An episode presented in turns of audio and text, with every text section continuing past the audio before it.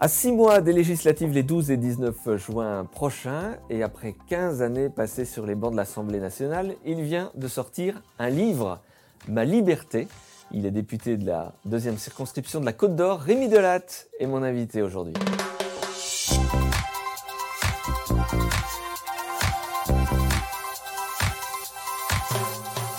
Ma liberté, Rémi Delatte. Bonjour, merci d'être passé Bonjour. par ce plateau ce week-end. C'est un plaisir. Pourquoi ce livre, Rémi Delatte Eh bien, déjà, euh, le moment de, de se poser, je crois, après euh, la riche expérience que je peux avoir de, de la vie publique, et puis euh, exprimer un petit peu ce que, comment je ressens l'évolution, l'évolution du monde, l'évolution de, de la société, l'évolution autour de la politique aussi. voilà, puis, puis se lâcher un peu. Alors le livre, c'est une chose, le titre, c'en est une autre. Ce choix, c'est vous, Ma liberté? Ah oui. Pourquoi? Bah, je crois que la sincérité rend libre. Et euh, je crois que c'est ce qui a pu inspirer aussi euh, tous euh, les mandats de- de- que j'ai pu occuper. Je pense que c'est important à un moment de, de pouvoir dire on est soi-même, on décide en fonction de ses convictions, mais en fonction de, sa vraie intériorité. On est vraiment libre, Rémi Delatte, quand on fait de la politique? Il faut le rester, c'est important. Alors c'est vrai qu'on est dans un contexte où euh, on appartient à une majorité ou une minorité, on appartient à un groupe politique, à l'Assemblée nationale par exemple, mais il faut garder effectivement euh, sa liberté, euh, sa liberté de vote. Le mandat impératif est nul, c'est dans la Constitution. C'est important de pouvoir se dire je vote en mon âme et conscience et euh, encore une fois, au travers de ses convictions, mais surtout euh, pour être sûr d'être euh, en phase avec sa conscience. C'est important. 15 années de, de mandat, vous avez vu la société changer. Elle a profondément évolué, cette société? Énormément. Ce qui me frappe le plus aujourd'hui, c'est qu'on est dans le temps court. Il faut que tout aille vite. On veut des réponses tout de suite. On veut des effets aux décisions qu'on prend tout de suite. C'est l'immédiateté qui a, qui a remplacé le, le temps long. Et, et tout ça est, est dommageable. Dommageable parce que, effectivement, euh, notamment euh, en politique, quand on prend des décisions, on sait qu'il y a une certaine inertie entre la mise en place des décisions qui ont été prises et puis euh, les effets attendus qui peuvent prendre parfois du temps. Et, nos concitoyens ont- ont du mal par rapport à ça. Et nous jugent souvent par rapport à ce qu'on vient de décider, attendant les effets immédiatement. C'est pas possible. Alors on constate de plus en plus de situations de, de violence verbale, physique. Parfois, on l'a vu encore récemment euh, dans l'actualité, envers les élus.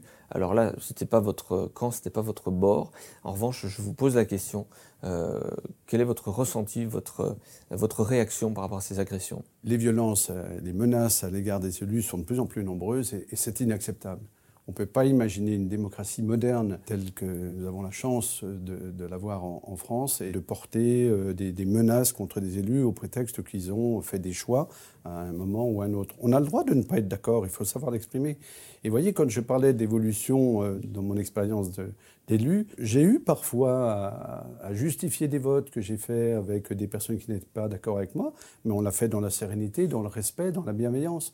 Aujourd'hui, c'est la menace euh, qui peut, on l'a vu pour certains de, mes collègues parlementaires ou, même des maires, hein, des élus locaux aussi qui sont euh, menacés dans, dans l'exercice de leurs fonctions. C'est juste pas possible. Je condamne euh, vraiment euh, fermement euh, ces, actes. J'avais euh, fait une proposition de loi qui va dans ce sens, c'est-à-dire de, punir davantage euh, ceux qui sont porteurs de l'autorité publique parce que, ben voilà, il y a des exemples à, à afficher et, à donner. En amont de ça, Rémi Delatte, est-ce que ça passe pas aussi par l'éducation, l'apprentissage du respect? Est-ce que là-dessus, vous avez des pistes? Ah ben c'est- un ensemble, hein. c'est vrai. C'est au fond, c'est toute la société qui bouge aujourd'hui. On voit bien qu'il y a des repères euh, qui ne sont plus du tout les mêmes que ceux qu'on a pu avoir euh, euh, dans, le passé.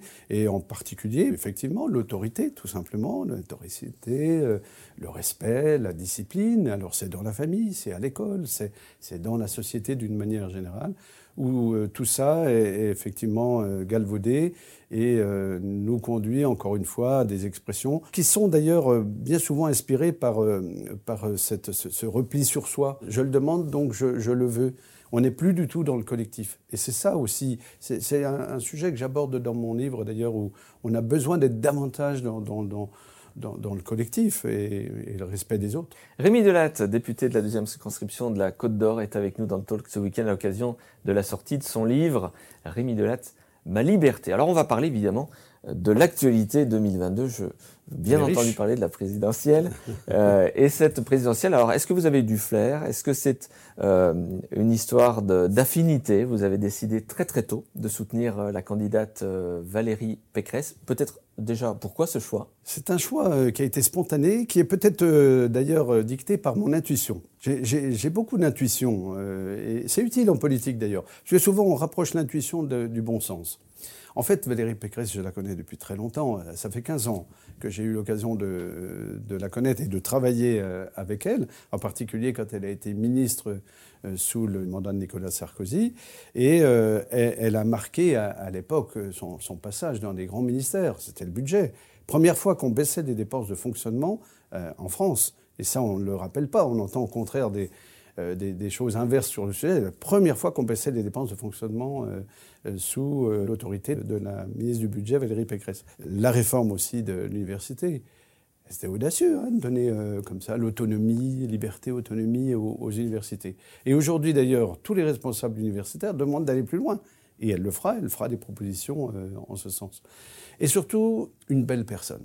Une belle personne, une femme, et ça rafraîchit un petit peu tout l'environnement euh, politique.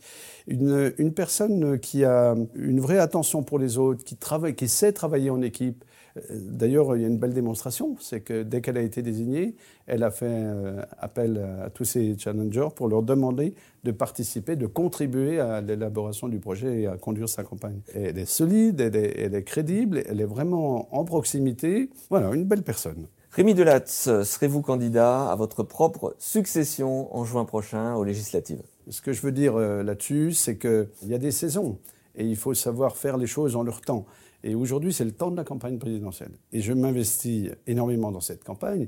D'abord parce que j'ai été euh, celui qui, en Côte d'Or, a porté euh, le soutien à Valérie dès le début. Et puis parce que, président du comité de soutien de Valérie Pécresse en Côte d'Or, j'ai l'intention de mettre toute mon énergie toutes mes forces pour, euh, pour faire en sorte que Valérie Pécresse puisse être la prochaine présidente de la République. Pour les législatives, donc pas d'urgence pour l'instant. Pas d'urgence. Les présidentielles. Exactement. Et en plus, je suis euh, député sortant, donc il faut faire le travail jusqu'au bout. On m'a toujours appris ça. Merci Rémi Delade d'être passé par ce plateau ce week-end. Merci beaucoup. On se retrouve quant à nous très rapidement pour un nouveau talk. Très bon week-end à toutes et à tous.